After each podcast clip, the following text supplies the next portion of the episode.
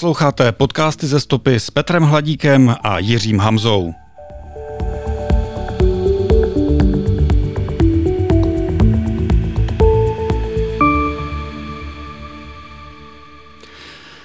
Sportovní fanoušci si možná jméno mého hosta eh, spojovali v minulosti především s basketbalem. Připomeňme si, že třeba jako manažer reprezentace dosáhl s ženským týmem na titul eh, mistryň Evropy. Pak ho ale osud zavál do Nového města na Moravě, které je především spjaté s lyžováním.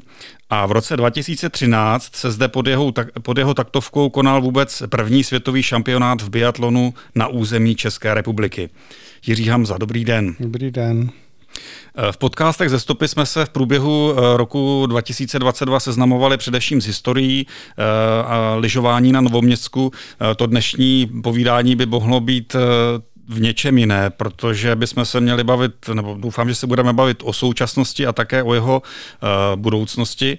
Uh, než se ale do toho pustíme, tak uh, položím tradiční otázku, kterou jsem dával všem uh, a doufám, že vás uh, tím příliš nezaskočím.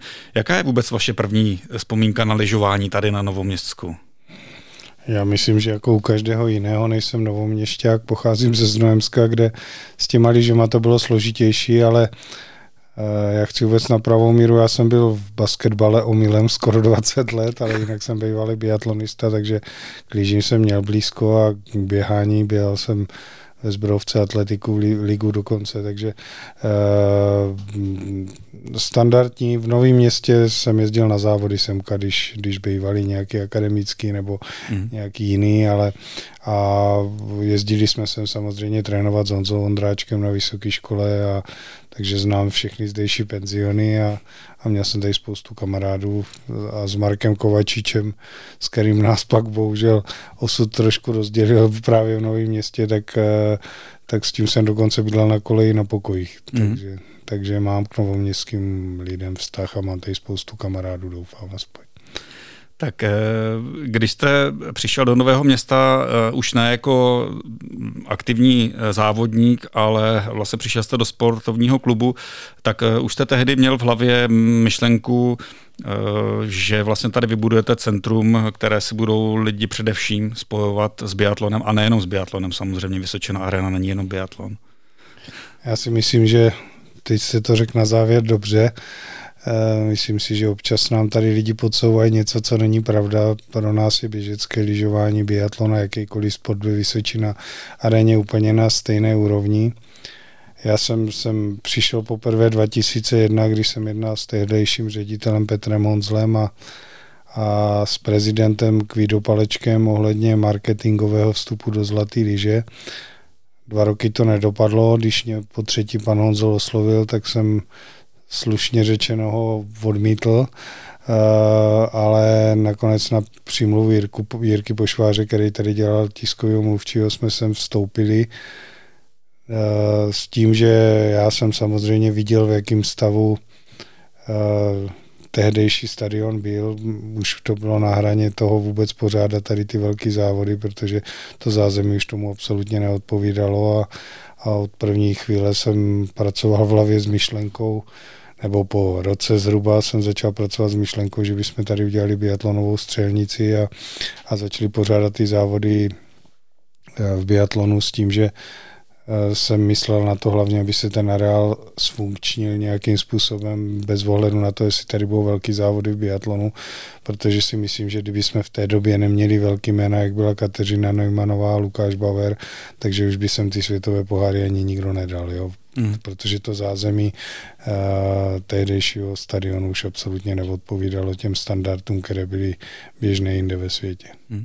Já se teď zeptám, uh, ono pro mm, popularitu asi každého sportu v, v tom národě je důležité, aby měl v úzovkách ty své hrdiny, ty, uh, kteří získávají ty medaile. Uh, vy jste v té době, kdy jste nastupoval, jsem eh, jako už věděl, že tady budou vyrůstat eh, nebo rostly tady už takové, taková jména, eh, která v minulosti ten biatlon opravdu jakoby přivedla na tu vysokou úroveň. Tak já jsem stejně starý, jak Bobek dostal, který vyhrál v roce 2005 mistrovství světa v Holfilcnu, v té době už začal nastupovat Michal Schlesinger jako nadějný, nadějný dorostenec ale biatlon v České republice byl obecně hrozně v plenkách a i přesto, že mýval úspěchy i světový, protože 2003 Katka Holubcová vyhrála mistrovství světa, měla další medaily. Eh, Zdenek Vítek byl třetí tenkrát na mistrovství světa, to, což si málo kdo pamatuje. Tak eh, já jsem do toho vstoupil víceméně, protože jsem měl v biatlonu mraky kamarádů a tehdejší můj předchůdce Vašek Fištík eh, mě poprosili, abych nějak biatlonu pomohl. Nadávali mi, že pomáhám běžeckému lyžování, že pomáhám basketu a sportu, kterému jsem se věnoval, takže eh, nepomáhám. Dokonce jsem poslední mistr Československé socialistické republiky v letním biatlonu, takže, takže eh, pak slovo dalo slovo, udělali jsme nějaké vizualizace, jak by mohla reál vypadat i přes tehdejší odpor Petra Honzla úplně radikální a veškerých běžkařů se ta myšlenka nakonec na výboru sportovního klubu podařila prosadit Následně schvalovalo poměrně i dost složitý schvalování na Českém svazu biatlonu, což asi málo kdo ví. Hmm. No a pak, eh, pak už jsme, pak jsme tu vizualizaci začali přeměňovat v projekty a začali jsme zánět peníze a, a musím říct, že taková ta hřevnivost mezi biatlonem a běžickým lyžováním v Novém městě, eh, jako vznikla už v tehdejší době, protože Petr Honzola spol, zkrátka ten biatlon brali jako jenom prostředek k tomu, aby se zrekonstruoval areál, ale že by ho tady úplně až tak chtěli, tak to si nemyslím do dneška. Mm. No, ale aby jsme se nebavili jenom o těch zimních sportech, eh, kromě toho tady samozřejmě pak vyrostl, nebo Vysočina arena eh, umožnila vyrůst i uh, asi ryze letnímu sportu a to, je, to jsou horská kola. To byl taky záměr jako takového multifunkčního využití toho areálu, nebo je to do budoucna záměr? Jasný, že je. Uh, trošku, já musím říct, že mě mrzí, že nám je tady pořád podsouvané, že areál je málo využívaný veřejností. Neumím si představit, že by byl areál některý využívaný víc ještě veřejností, protože sportovní klub je primárně určený k tomu, aby zařizoval sportování svých členů a zařizoval mu podmínky, nikoli proto, aby dělal servis veškerým turistům z celé České republiky, z Moravy a z Vysočiny, ale bohužel chvilkama je to tady takhle podávané, že eh, v podstatě sportovní klub, když je něco špatně, tak může za to sportovní klub a, a když je něco dobře, tak to udělal někdo jiný, ale hmm. myslím si, že eh, za hranicí Nového města si Vysočina všichni neuvěřitelně váží. Jsem moc rád, že krajský úřad to bere jako jedno ze, ze zlata. Já věřím, že i do budoucna přes teďka chvilka mají negativní takový kampaně, kterým já upřímně řečeno moc nerozumím, tak, eh, takže bude i nový město zase na to hrdý, ale rozumím tomu, že když něco funguje dlouhodobě a ono to funguje, tak se to některým lidem zkrátka nelíbí a ta malá česká závist a povaha chvilkama dokáže pak těm lidem to strašně znepříjemnit až do té míry, že pak už jsme zvažovali, jestli vůbec má smysl v tom pokračovat. No. Takže musím říct, že uh, takový to, že běžecké lyžování nebo biatloné, my chceme dělat sportoviště, kde se budou pořádat velké akce, ale zároveň tam pořádají, pořádá sportovní klub další desítky akcí každý rok normálních závodů od okresních po parkový a tak dále. Ale já neovlivním to, jestli je biatlon celosvětově dneska desetkrát populárnější než běžecké lyžování a ono to stejný kopíruje se v Novém městě zkrátka, protože ty děti dneska chcou být Koukalovejma, chcou být Davidovejma a chcou být uh, Moravcema, Šlezingrama, Krčmářema, protože se na to dívají v televizi a ten sport je dneska opravdu nesrovnatelně populární a populárnější než běžické lyžování, ale nikde není psaný, že za deset let to třeba nebude naopak, hmm. ale uh, těžko se mi to vysvětluje, hlavně se to špatně vysvětluje tomu, kdo to nechce slyšet, takže chvilkama už podlíhá člověk takový beznaději, ale myslím si, že když se podívám na ten tým lidí od roku 2003, co jsem tady, tak se odvedl neuvěřitelný kus práce na všech frontách. To je jedno, jestli byl někdo předseda nebo někdo byl poslední lopatář, ale občas, občas chvilkama si to novoměšťáci sami sobě znechucují. Mm-hmm. Uh Dovedete si představit ještě, že by eh, ve Vysočina aréně v tom stávajícím areálu eh, vznikl prostor pro nějaký další sport, že by se to dalo využít, eh, a teď myslím ne třeba úplně na té, na té hobby úrovni, ale opravdu třeba na té světové úrovni? Tak ve Vysočin aréně se toho dá dělat spousta. Chvilkama, když jsem četl tady ty předvolební výkřiky některých lidí, co by se mělo dělat ve Vysočináréně, tak je potřeba říct, že ty státní dotace, které dostáváme na tu výstavbu nebo ty, ty krajské, eh, tak eh, ty mají nějaká pravidla, kterými my se musíme řídit a podle toho se musíme v té aréně chovat samozřejmě. Takže primární je to, že se tam musí sportovat. Není napsaný nikde jak, jestli vrcholově nebo, nebo uh, hobby.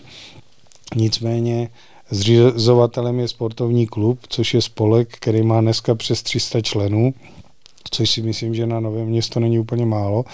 A umím si představit, že tady budeme dělat Winter Games, hokeji nebo jiné sporty, ale samozřejmě je to o tom, jak ta arena je kapacitně volná, není volná a vymyslet se dá ledacos, ale musí se chtít. Je hmm. jednoduchý říkat, eh, Vysočina arena je málo použitelná pro lidi a když tam přijdete v jakýkoliv okamžik, jakýkoliv den, nedej bože, že tam jdete o víkendu, tak je tam pořád plno. Hmm. A už si neumím představit, že sportoviště bude veřejnější, než je Vysočina arena, kam si jde každý zasportovat zadarmo. Sportovní klub musí zaplatit výrobu sněhu, což je dost podstatný, což je polo, a rozvoz, což je položka třeba 3,5 milionu korun, což je hodně peněz a teď to bude dvakrát, třikrát, možná čtyřikrát dražší.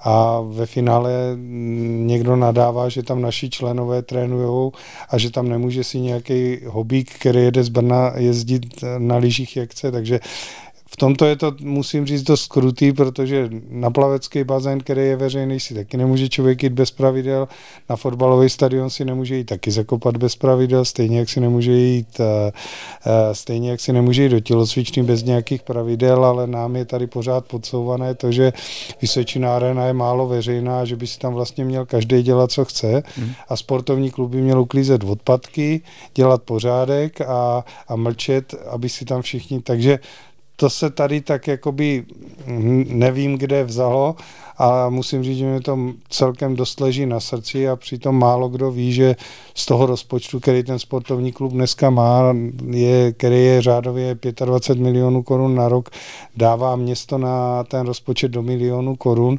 a přijde mi, že spousta lidí tady žije v domění, že ten provoz Vysočina arény platí město, ale není to zkrátka pravda. Hmm my musíme ty peníze prostřednictvím grantů, dotací, závodu vydělat a, a aby jsme to vůbec ufinancovali a myslím si, že je zázrak, že takhle velký areál funguje jenom s takovouhle minimální mírou dotací z města. Hmm. Teď na podzim eh, začala mm, dostavba, nebo možná hmm. se to nazývá modernizace, nebo hmm. vylepšení zkrátka Vysočina areny.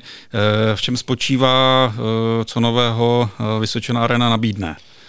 Tak my musíme splňovat nějaké standardy pro to, aby jsme mohli dělat mistrovství světa, tak musíme mít eh, nějaké standardy a Uh, což je třeba 650 metrů čtverečních tiskového střediska, takže budeme rozšiřovat tiskový středisko zázemí pro diváky, budeme, budeme uh, dostavovat tribunu E, ale ne zdaleka v takovém rozsahu, jak jsou diváci zvyklí, kde budeme mít zázemí pro závodníky, pro sportovce, pro rozhodčí a veškerý ostatní lidi pro, pro ty velké závody a, a ten mimo soutěžní čas ubytování pro sportovce na soustředění, tak aby nemuseli platit drahé hotely a penziony, tak aby mohlo v tom areálu trénovat co nejvíc sportovců za minimálních nákladů, eh, v podstatě za elektriku, vodu, plyn a, a, a nějaký úklid, takže eh, chceme tu arenu doplnit tak, aby si udržela ten status jedné z těch nejmodernějších aren na světě, kam dneska se řadíme a myslím si, že bychom měli být hrdí na to, že máme jedno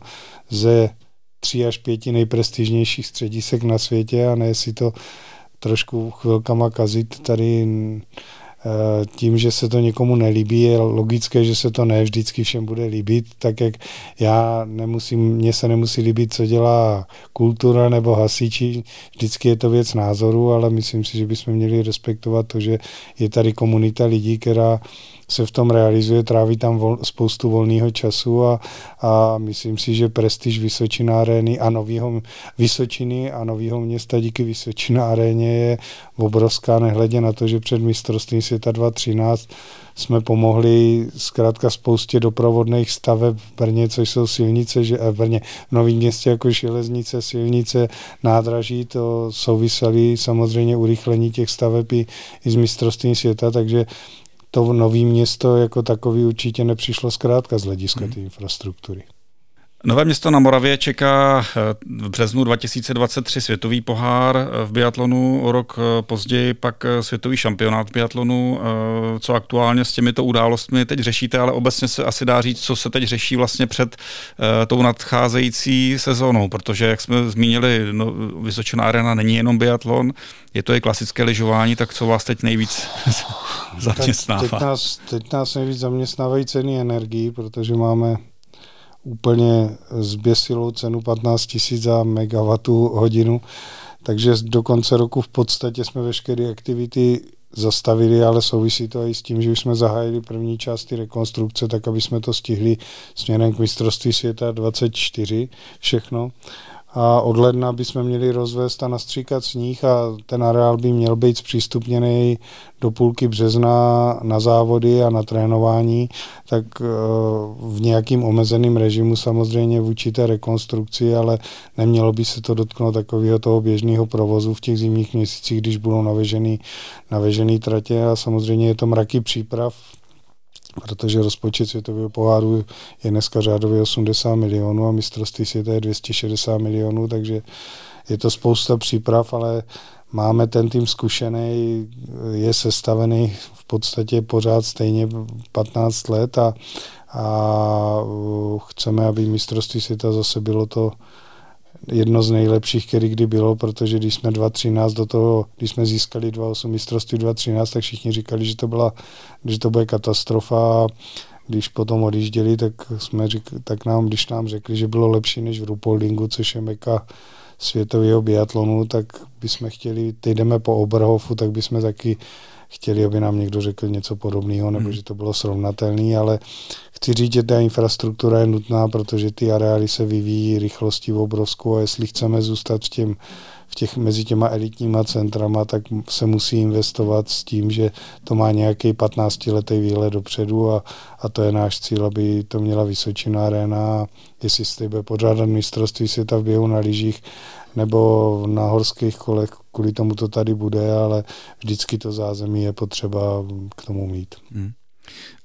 Je pro vás v něčem ta příprava světového šampionátu v roce 2004 eh, jako jiná, nebo v čem je jiná než eh, toho prvního, který jste tady eh, měli?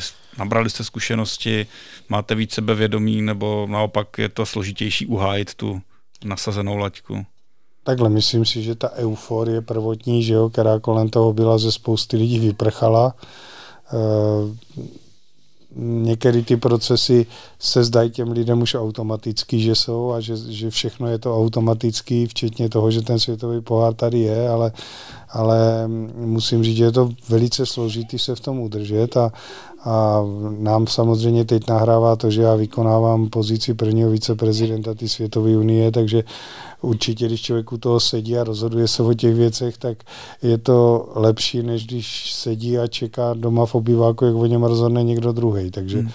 Eh, já si myslím, že Nový město obecně a český biatlon má velice silnou pozici, hm, co se týče v běžeckém lyžování je to bohužel malinko jinak, protože za první tam chybí ta závodnická generace už dost dlouho, že by byl nějaký konkurenceschopný závodník světového významu, to bohužel nechci nikoho urazit, ale teď už dlouhodobě nemáme nikoho a díky tomu i ta popularita toho sportu jde strašně dolů. A hmm. vidíme to na tom, že nevím, tři roky dozadu byl světový pohár v běžickém lyžování a za tři týdny byl světový pohár v biatlonu a na běžky přišlo 500 lidí a na, na biatlon 30 tisíc, takže ale myslím si, že to opravdu souvisí s tím světovým vývojem a jsme, jsme starší, jsme určitě zkušenější, ale samozřejmě už to entuziasmu zase po těch tady tolika obrovských akcích je míň,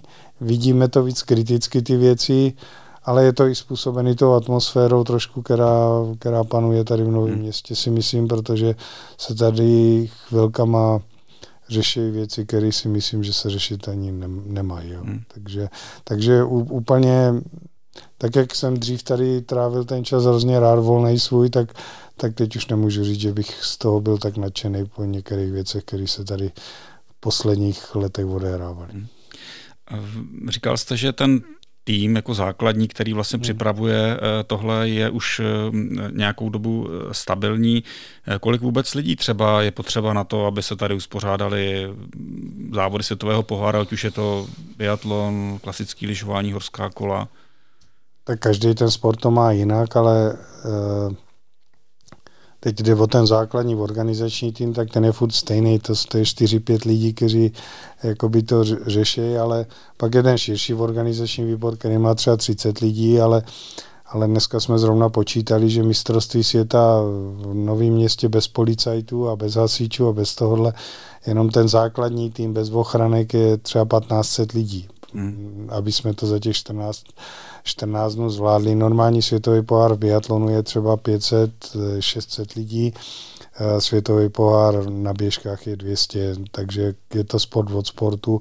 Neznám ty čísla z horských kol, ale ty se nebudou moc lišit od, od běžeckého lyžování. Mm. Eh, zmiňovali jsme tady, že důležitá pro popularitu toho sportu je také úspěšnost těch závodníků. Eh, jak moc pro vás, eh, jako reprezentanta sportovního klubu v Novém městě na Moravě, je důležité vědět, že i tady se někde rodí nějaké naděje v lyžování. Teď třeba připomeňme juniorského mistra světa Jonáše Marečka, ale určitě v klubu máte i jiné naděje, tak jak moc je třeba motivujete vy osobně nebo klub? Tak já osobně asi nemůžu motivovat, ale v klubu máme rozsáhlou mládežnickou základnu a, a Jonáš Mareček je vrcholem ty pyramidy v biatlonu, že jo, stal se juniorským mistrem světa, je to velký talent českého biatlonu, který si myslím, že může dosáhnout, je výborný střelec, myslím si, že jeden z nejlepších u nás, teďka z té mladé generace, nejli vůbec nejlepší, nebo určitě nejrychlejší. Takže Jonáš má veliký předpoklady, uvidíme, jestli ten oběhový aparát bude stačit na tu absolutní světovou špičku i v těch dospělých, protože ten přechod je velice složitý, ale já se vrátím s těma dětma. Není problém těch malých dětí. Jo. Problém je v tom, že malinko někteří lidi i vevnitř toho sportovního klubu takový putky běžecké lyžování a biatlon, které pak prosákly dál a, a, a je velice složitý říct dítěti, já mám sám čtyři, vy jste říkal, že máte tři, nechoď dělat běžecký lyžování, nebo nechoď dělat biatlon, nebo nechoď dělat fotbal, když přijde za váma jako za tátou a řekne, já chci dělat fotbal, no tak mu neřeknete, nechoď dělat fotbal, že jo. A zrovna tak to máme v tom sportovním klubu, že když přijde nějaký dítě, který doteď běhalo na běžkách a řekne, že chce dělat biatlon, tak rodič mu asi neřekne, nedělej biatlon, že jo. Hmm. A zrovna tak naopak, když z biatlonu někdo chce přejít na běžecký lyžování, takže my, my to máme tak, že ve sportovním klubu mají všechny děti úplně stejné podmínky, ať jsou běžci nebo, nebo biatlonisti.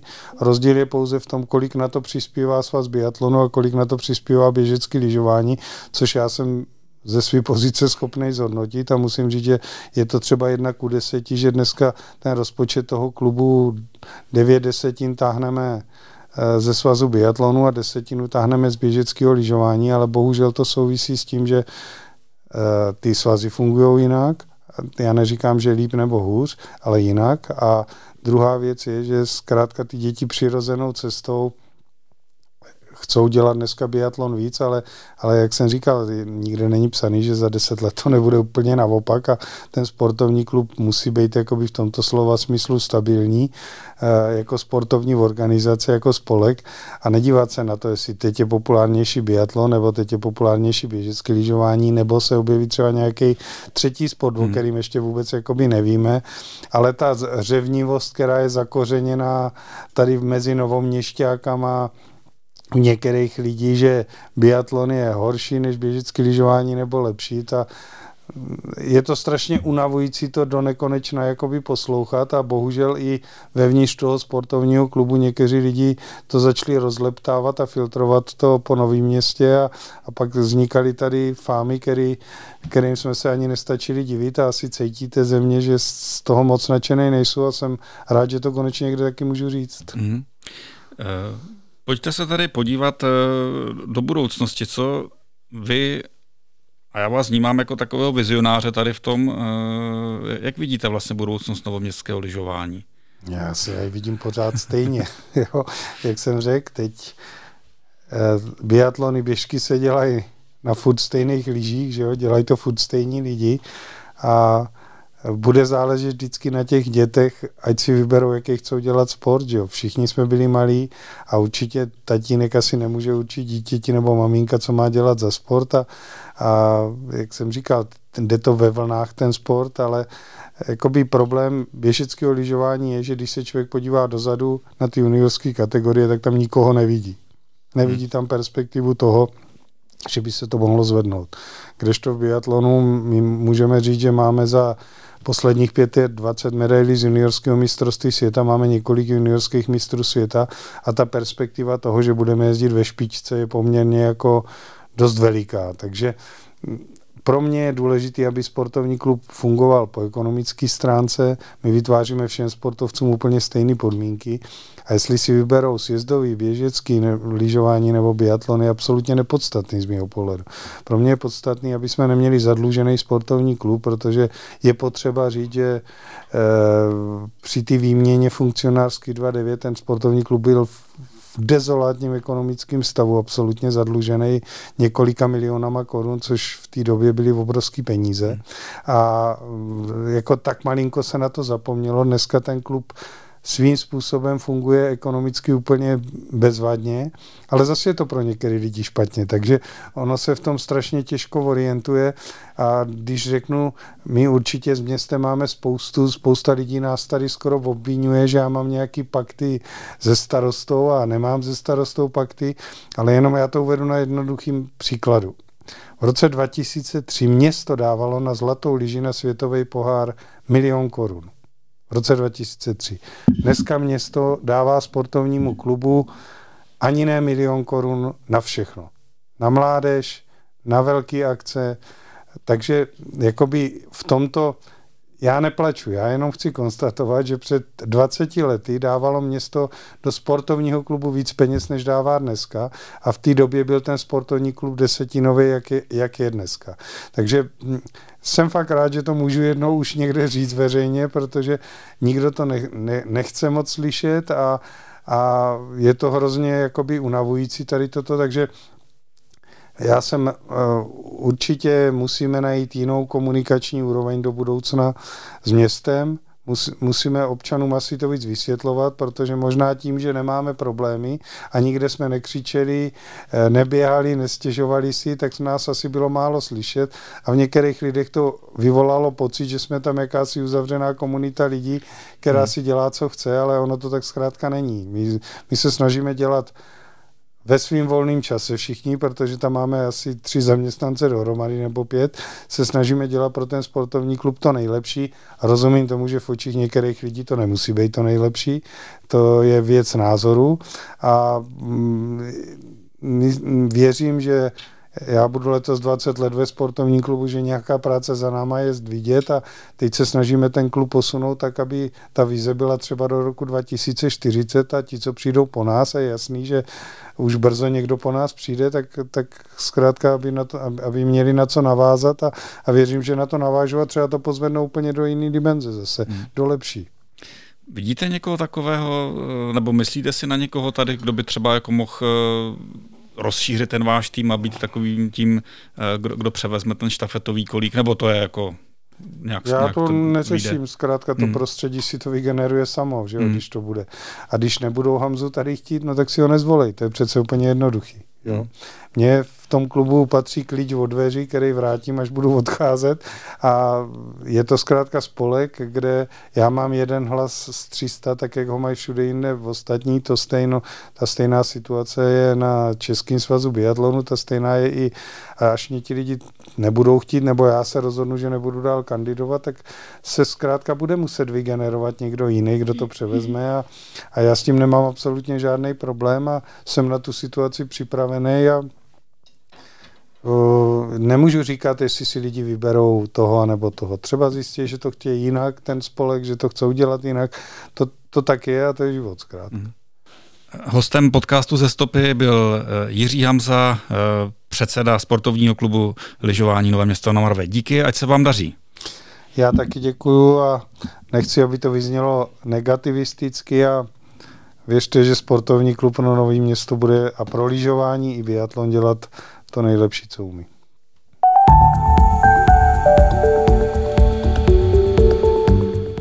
Posloucháte podcasty ze stopy s Petrem Hladíkem a Jiřím Hamzou.